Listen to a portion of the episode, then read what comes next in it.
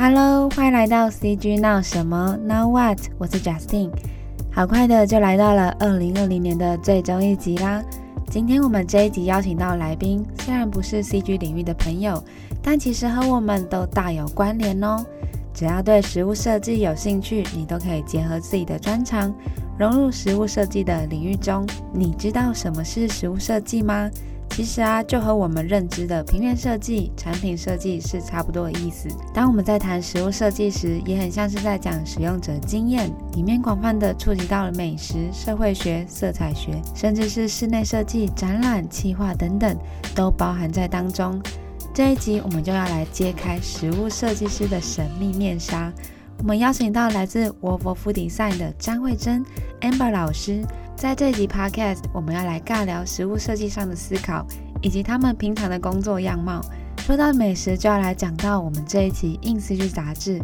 不存在的料理盛典，打造次元系美食也正式出刊喽。喜欢美食的朋友可以关注一下，各大书店跟博客来都有贩售哦。废话不多说，我们就来今天的 CG 闹什么吧。大家好，呃，我是 Amber，呃，我过去比较呃多投入在成人教育跟老人教育这一块，不小心斜杠到了一个我从来没有想过的职业跟工作。我那时候研究所毕业出来，我就觉得自己应该会走向一条呃，可能是行政的或者是行销的人员。这个公平贸易的这条路上呢，呃，因为公平贸易就跟食物有关，他去探讨说一杯呃血汗咖啡。背后影响的层面有哪些？比如说，我们可能会讨论到呃贫穷啊，讨论到生态环境被破坏啦，啊，那所以从食衣住行娱乐美美的环节，其实背后牵涉的层面非常的广，那特别是食物。所以我在生态绿这个工作上面呢，我总是问自己，食物是从哪里来的？开始研究研究之后呢，就哎某一天就发现国外，特别是欧洲，他们有很多的呃所谓的第三人因那时候我看到实物设计这个这四个字的时候，其实我是非常兴奋的，想说哇，食物是我最喜欢的东西。那设计呢，也是我觉得，因为我一直相信设计可以改变世界。那如果可以透过食物来改变世界，或者是在我们的社会或者是在世界能够发散一点点影响力的时候，哇，那不是更好吗？如果我自己喜欢做的事情，它可以变成有价值的时候，那不是很好吗？对，所以到后面我就开始。呃，研究，然后就也跑到那个法国呃去去参与食物设计的呃课程。回到台湾的时候，就觉得自己很孤单，因为那时候根本就发现根本没有人在看什么食物设计，然后你想要找的食物设计的任何的文献都没有。所以我大概在八年前就开始翻译国外的呃食物设计的相关的文章文献，然后加之一个网站，然后把自己看到的东西呢就。开始慢慢的分享，那分享想分享分享，就发现哎，好像开始有一些人哦，有一些同好就看到我写的东西，看到我在做的事情，他们也觉得很有兴趣，嗯，所以开始有一些人找我，就是去做工作坊。那对我来讲哦，我我就想说，哇，这不是很好吗？就是可以用自己的工作之余呢，然后用喜欢做的事情去让更多的人知道说，哎，其实食物设计它的背后其实是很有趣的，嗯，它可以。创造一些影响力，对，所以到后面的时候，我就花比较多的时间，呃，开始投入食物设计这个领域。那但是呢，其实呃，大家就会说你就是食物设计师，可是其实我不太呃喜欢把食物设计师的标签贴在自己身上，因为对我来讲，我比较像是食物设计的传道者，嗯，我比较偏呃教育那一块，因为毕竟我是教育背景出身的，在呃推动食物教育跟食物。设计两个结合在一起的呈现方式，大家要叫我食物设计师，我当然也觉得与有荣焉哈。那那简单来讲，其实我就是一个呃呃，对于吃这件事情，我觉得它是一个很有趣的，嗯呃，我觉得自己比较喜欢就是跟大家以吃来呃来结交朋友，然后呢，跟大家一起用吃哦，或者是用食物设计来去探究我们现在呃，或者是去唤醒大家关注现在全世界正在发生的事情。因为吃，它的确是可以成为一个转动世界的力量，这样子。对，所以嗯，这就是呃我那那也很高兴认识大家。然后刚刚前面讲了，就是 Amber 您刚分享了很多怎么踏入食物设计，然后跟分享到其实您更多的是在教育还有传道上，而不是只是做食物设计这件事情。还是想问看看，就是刚好在你们的粉丝团也有看到，通常在介绍食物设计这四个字给周遭的朋友，或是第一次认识的朋友，他们通常都会呃反映什么样的误会，或者是他们的想象都会是什么？其实这很有趣哦，因为嗯呃，当时我在跟人家分享食物设计的时候，通常就会有几个反应。呃，第一个就是说啊，什么是食物设计？然后他们都会以为那个食物的食物是呃，就是你的个性很食物派的那个食物，很难的、很抽象的食物设计。我说，我说 no no no no no，食物设计它它其实是非常呃生活化的，毕竟每一个人都要吃东西。那食物设计它其实就是把食物作为一个载体，然后呢，透过不管是呃模型、色彩啦，或者是呃不同的呃元素。或者是媒材，那我们去跟人家沟通，呃，那或者是我们去传递一个呃议题，甚至。讲更高大上一点哈，我们说改变世界，或者是去唤唤醒大家的关注，大家才会意识到哦，听起来好像有点抽象，但好像又有一点点理解了。所以接下来大家就问我说：“那所以你很会做菜喽？你很会，你的厨艺是不是很很厉害呀？”吼，那因为你要用食物来传达一些东西嘛，然后你要来跟人家沟通。大家通常第二个我最大最常被误解的就是说：“哦，食物设计师是不是？”是是厨艺非常的高超，嗯，或者是我们很会下厨，或者是很频繁的在投入跟厨艺有关的活动，对，那真的很不好意思哦，呃，我的厨艺可能不会比现场的可能有些听众还要好，对，因为我其实我很懒得煮东西，我很爱吃，但是我喜欢别人煮给我吃，或者是我喜欢到处吃，对，但是我在食物设计这个部分，我觉得我很擅长的是我会去观察，或者是我会去拆解，甚至是去。重组这个食物，它从源头嗯到吃到我们的肚子里面的每一个环节，它背后牵涉到的一些元素跟连接，嗯，那所以呃，厨艺重不重要？坦白说，在这几年，我会觉得，如果你厨艺呃某种程度来讲是有一个呃呃程度的，或者是有一点点专业的，或者是熟悉的一些杯罐的话，对于食物设计的投入，我觉得是加分的。它可以让你在食物的拆解啦，或者是重组，或者是解构的部分，会有更多的灵感，呃，甚至更多的变化。这个是我自己这这几年下来在介绍食物设计的时候最常被问到的之外，最后一个是最常被问到的，就是很多人就会跑来问我说：“哎哎，老师老师，或者 Amber 你看看看我现在这个做出来的东西是不是食物设计？”因为他就会觉得好像像分子料理哈，譬如说我去餐厅，我吃到的分子料理算不算食物设计？哦，或者是有些人就问我说，挂包论饼，好，算不算食物设计？食物设计的定义，坦白说，在现在全世界来讲，它还不够非常的明确，因为毕竟你说你要去定义食物，它太难了，因为呃，食物它可能会跟我们的情绪啦、感觉啦，这是非常主观的，所以我觉得对我来讲，我会觉得食物设计，它每一个人心中都有它属于他自己食物设计的定义。哦，那但对我来讲，我会觉得，呃呃，食物设计某种程度来说，它需要去很明确的去沟通一个目的，或者是创造一个新的体验。那这个体验呢，有可能是我只是单纯创造一个呃体验，那或者是说我可能是想要告诉你一件事情，那甚至我用实物设计的方式去告诉你，现在社会上或者是这个世界上有什么更值得我们去呃在意的。所以它就会变得跟譬如说我今天把一个饭团我做成呃一只熊的形状，呃，很很可爱，很可爱，很可爱。那它是食物设计吗？那对我来讲，我会觉得那个就不是食物设计，它比较像是一个艺术品的创作。但是呃，你可不可以包含在食物设计？坦白说，呃，它是可以被包含在食物设计里面的。只是对我来讲，因为我的我会比较属于食物设计跟食物艺术，我觉得它是拆开来看的。对，所以大致上我在介绍食物设计的时候，大致上是有最常遇到的是这三个误解。这很有趣，就是因为我那时候有在脸书粉丝团有看到，呃，粉丝们有回答你们提问的贴文，有看到有一个粉丝就回答说，他觉得像呃便利商店或者是就是现代有很多冷冻食品，那他觉得为了要满足现代人很忙，然后或者是要方便设计出来的食物，就怎么吃怎么微波，那是也是一种食物设计。没错没错，因为呃，坦白说，其实我会认为，因为其实现在如果我们更深入去看食物设计的话，通常我在外面，因为有有在开课有在上课，对，所以其实光我们在呃定义食物设计的部分，或者是我们在研究到底食物设计它的范畴的时候，其实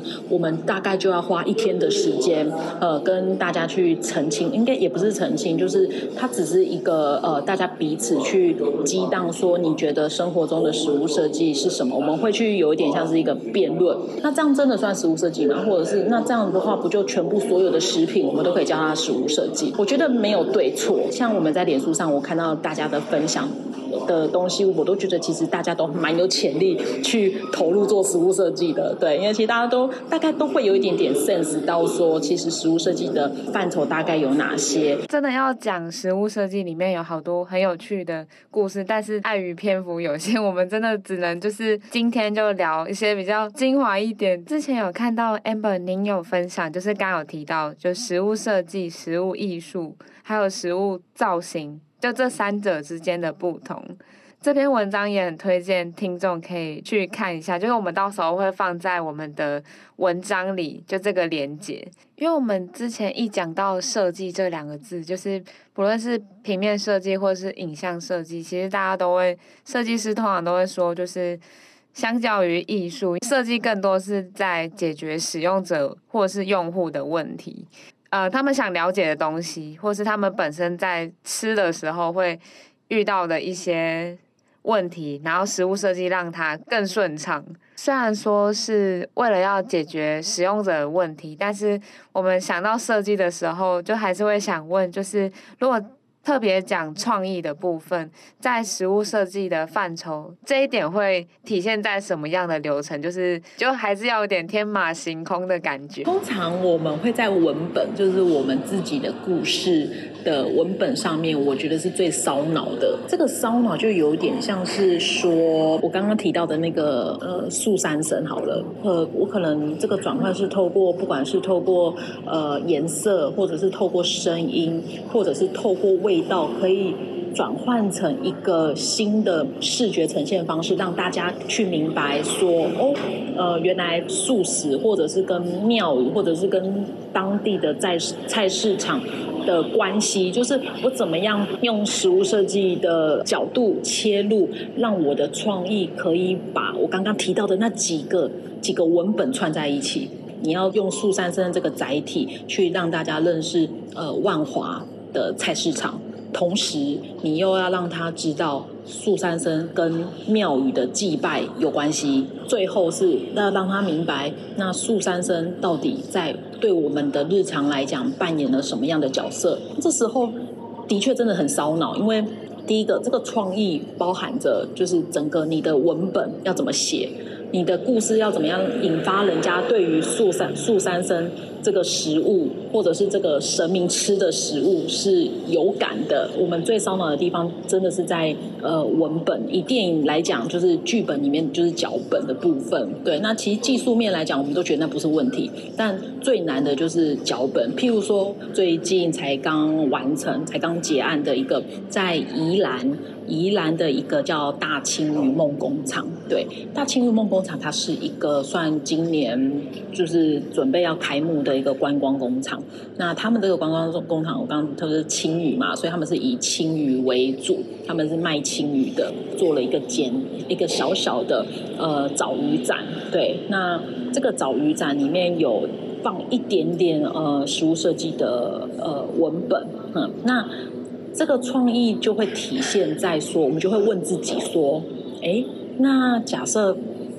呃，未来五十年后、一百年后，因为大家都一直在讲海洋保育文化嘛，对，那我们的创意就会放在说，那到底呃五十年后、一百年后，如果都没有鱼可以吃的时候。那这个青鱼博物馆，或者是这些所谓的呃这些卖鱼的哈，或者是我们以后餐桌上面的青鱼会是什么样子？所以就开始烧脑啦。对啊，就开始在想说，那到底对啊，我们就在想说，对啊，那五十年后假设我们没有鱼了，那那青鱼会长成什么样子？对，所以。大家应该都很好奇吧？如果你们很好奇的话，非常欢迎大家，你们可以十二月十九号可以去那边看一看。虽然现在去宜兰非常塞车，对，但是反正如果大大家有空的话，可以去那边走走，因为。我们在这一次的这个呃展馆里面有，我们其实空间没有很大了，我们只是处理一个小小的空间，然后去放入一点点呃实物设计的元素，呃有点像人物志的策展，然后里面去放一点点，我们去推测，我们去有点结合一点点推测设计思考的呃角度，然后我们有邀请到这我们韩国的一个呃好朋友，然后他帮我们把我们的文本呃把它视觉。话对，所以就是我们就去想说，哎，那到底对啊，五十年后的呃青鱼可能会有哪些样貌？然后我们把我们的文本写给他，然后他帮我们把我们的想象把它具象化，让各位民众都可以看得到这样子。哦，很有趣的一个展，就是我们我觉得我们现在市面上也有看到很多跟食物，比如说环保议题，或者是食物背后的呃一些故事。对于就是我们本身对于食物设计不是很了解的这些展览，都可以让我们知道更多背后的意涵，就不是只是把东西吃下肚子，然后没有去想，其实可能甚至鱼类它背后其实会有一些环保永续，就有点像最近会有很多人去讲求食物的履历，就是有点像它是怎么来的，这些东西都不是只是我们只是讨论在美食的范畴，而是食物它是怎么来的。然后它怎么改变我们的生活？想要展览，就是我记得我前一阵子有去参加一个威士忌品牌的，他们在开了一个体验快闪。我觉得这好像是我最接近食物设计。我那时候好像是有有一种从嗅觉、味觉，然后跟一些您刚说的文本，就是我是跟着朋友去，然后觉得哎，这个体验很酷，然后也是透过整个体验去理解他们威士忌酒牌的历史，还有他们为什么要酿这个酒。我觉得他好像就是有讲到您说的食物设计，好像他们最近也会做这些事情。他们好像每一年都会有这样的一个展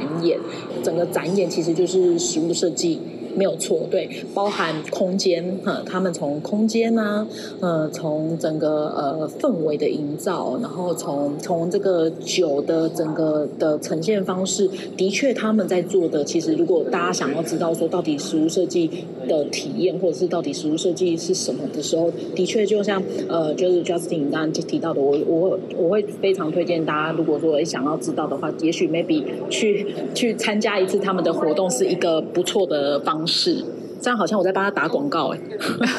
不会，因为我们可能一般如果还没有机会踏进这个范畴的时候。进去的想法只是保持着一种娱乐跟体验的感觉，可是我觉得进去完之后是对于这个品牌它的故事文本是更有兴趣的，就反而不是只是喝完酒然后被娱乐到，而是觉得哦，原来它是这样酿的，然后为什么它要这样来，就很有趣。我觉得这是这就是食物设计跟呃食物艺术比较不一样的地方，就是它背后还是会有一些脚本或文本的呃嵌入。对，那我觉得这个东西是呃，也是我之所以觉得食物设计有趣的地方，因为我觉得每一个食物它背后其实都可以勾勒出不同的呃样貌跟蓝图。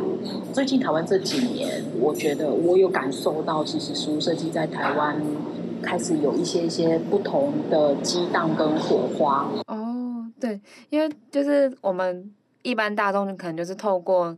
呃我们日常可以接触到展览，初期可能。不会直接让大众知道说，呃，什么是实物设计，而是透过一些活动体验，让他们不知不觉的已经进入到探索实物设计的范畴。会想了解，就是呃，如果想要从事实物设计的有兴趣的听众朋友们，他们怎么样进入这个这么神奇又有趣的产业？这个问题我也很常被问到。对，那。在食物设计这个领域，或者是它的它的呃背景，或者是知识的建立，我觉得台湾比较可惜是，目前台湾并没有像米兰或荷兰，他们有针对食物设计去成立一个呃 master，他们有一个很完整的学科，然后你是可以就是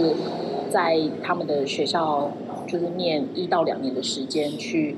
研研究什么是食物设计，然后。哦，它是有个完整的课程的，就是架构。过去可能有听过我上课的一些朋友或者是学生，呃，那他们听完之后，他们如果真的哎很有兴趣啊，坦白说我，我真的好多的呃听过我课的朋友啊，或者是学生，他们就跑到国外去，就就真的跑到不管是米兰也好，或者是荷兰也好，他们就是真的再去就是投入花更多的时间。那当然金钱也是相对的，就是要付出比较多，对，然后我们就去国外上课。但是就是说，那对于没有这样的时间或者是金钱的朋友，如果说哎你你呃想要踏入食物设计。这一块的话，我我觉得其实真的没有想象中的门槛这么高，对。那但我觉得唯一的差别就是说，呃，我们除了也出国之外，我觉得其他的方法包括可以看一些书籍。那这些书，呃，虽然呃很可惜啦，就是说目前台湾在食物设计的书籍来讲，其实是不多，原文书其实都是要在。呃，国外的网站上做订购，嗯、那台湾的部分，台湾目前还没有呃繁体的中文的书籍，那这个部分也是我明年的一个目标，就是呃，明年我自己也希望说可以出版呃食物设计的书，因为其实应该说这出版这件事情，其实在呃两年前就已经有这样的一个想法了，只是因为就是前几年就比较忙。对，因为刚好就呃生小孩就去生小孩了，对，时间上面来讲就就比较没有办法。对，那明年是呃等于是说对对自己的一个期许，也是对我们自己团队的一个期许，就是说希望在明年我们可以好好的呃投入比较多的时间去写这样的一本书。呃，那除了看书之外，如果大家有意愿的话或有兴趣的话，其实也是可以，我我是蛮推荐大家可以去追踪我自己的呃网站或者是我的。粉丝团或者是 IG，因为我们会分享就是国内外的一些案例，虽然并没有很频繁的在更新，对，因为毕竟我们大家都是用呃比较工作之余的时间在投入做这些事情，那比较像是一个职工的身份。但是我觉得呃我在论述这个部分，我相信我自己是蛮有自信，是呃非常了解的。所以如果大家想要用很快的方式去了解什么是食物设的话，我觉得第一个是。它的一些背景，或者是它的整个发展的脉络，我觉得大家可以先去了解。呃，那我已经都有做一些蛮清楚的整理的。那然后之后，如果在食物的部分，就是说，哎，那我大概了解食物设计是什么？那那如果说针对食物的部分，那这时候大家可以去思考的，就是说，其实目前在整个全世界食物设计师的这样的一个角色，他的工作其实大概就几个方向。一个是呃有点像是呃老师，对，就是教课哦。那第二个就是说，其实呢，实物设计师他通常他的背后有一个主要的角色，这个角色可能是产品设计，可能是工业设计师，可能是建筑设计师，对。所以怎么样把 food design 结合在你自己的专业背景？这个部分，我觉得是如果说哎大家有兴趣的话，可以去想一想的。对，也许你你可能本身就是厨师了哦，那。当你去了解什么是食物设计的时候，其实我相信一定会在你的整个厨艺的生涯，或者是你的创作或烹饪料理的过程里面，它会给你带来不一样的思维。这个也意味着，就是说，假设你今天是厨师，当你愿意去踏入食物设计这个领域的时候，你可能就不会一直只专专注在刀工，呃，或者是只专注在火候。或者是只专注在摆盘，好，你可能会更关注的是这个食物它背后的生态，或者是这个食物它背后的制造的过程，或者是我怎么样呃让吃到这个餐盘里面食物的人，他可以得到一个满足感。我觉得类似这样的东西，我觉得是这食物设计可以分享给大家的。就是听完就觉得很多从事影像设计或平面设计的听众，真的其实很快的就可以把自己的专业背景结合到，如果真的又很对于食物是有关注的话，门槛好像是非常友善的。刚刚您有说，就是粉丝团都是有点像以分享资讯给粉丝们的角度，因为平常团队还有其他工作，那会想了解食物设计师跟。您们的团队平常的工作，除了就是刚刚说的展览之外，还要做什么样的工作？比如说跟厨师也会有连接。呃，基本上来讲，我们的业务啊，就是大概占比较多的比例是呃教课，然后第二个部分是接案。就是案源，对，就是我们会接到一些呃，不管是行销公司或者是品牌公司，他们可能有一些呃，比较像是餐宴的活动，透过食物设计的切入或者是结合，让我的贵宾或者是让我的 VIP 可以因为这个餐点或者是整个活动带来一个非常深刻的印象或体验，有点像是一个加分的感觉，所以我们会。蛮常接到类似这样的一个案源，对，那所以通常在这样的一个案源的脉络之下，因为我们的团队也呃有一个是厨呃厨师啊，算是我们的顾问，对，那我们就会很常去跟他讨论，就是因为有时候我就想法就会有时候就很天马行空。那我就会跟他讲说，哎，那我想做这样子，我想要做这样，可不可以？他就跟你说，哦，不行，这个不可以，这个会很难吃，好，或者是这个会怎样怎样怎样，这个成本太高，对对，然后就哦哦，好好好，所以团队大概会是以这两个就占比较多的比例是呃教课，然后接案，那第三个部分就是策展，对，因为我觉得策展应该说展览，我觉得展览是一个可以很快跟人家。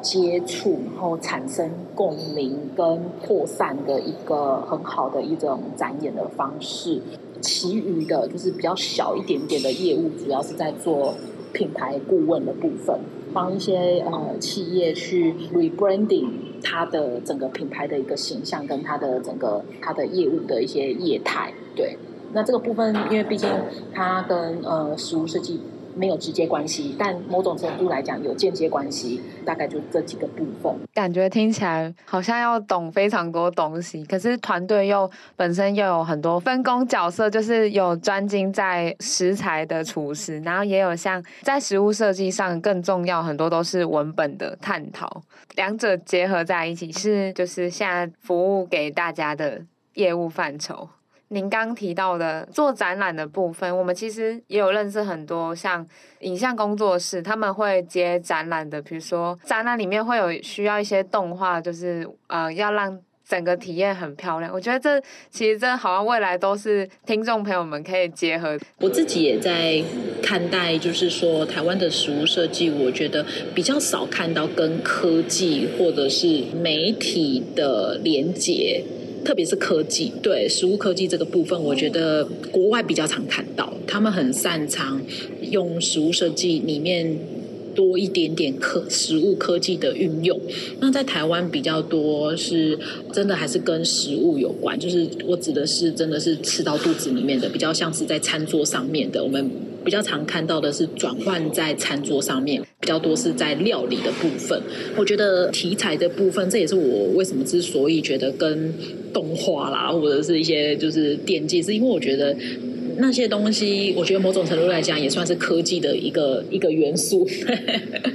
所以我觉得，如果可以的话，有机会的话，其实真的是蛮蛮想玩玩看的。觉得很有趣，是可以不同的领域这样子结合在一起。实物设计跟不管是影像创作还是平面设计，都可以有更多发展可能性。对啊，譬如他们可以把我的树三生用动画的方式。哦，哎，好有趣哦。嗯，最近会有很多那种品牌，他们就会找这样的动画团队去帮他们做产品介绍，就是用很简单的动画跟大众说明说，我们为什么要，比如说打造素三生，会比就是文本或者是嗯拍影片什么的，好像会更平易近人。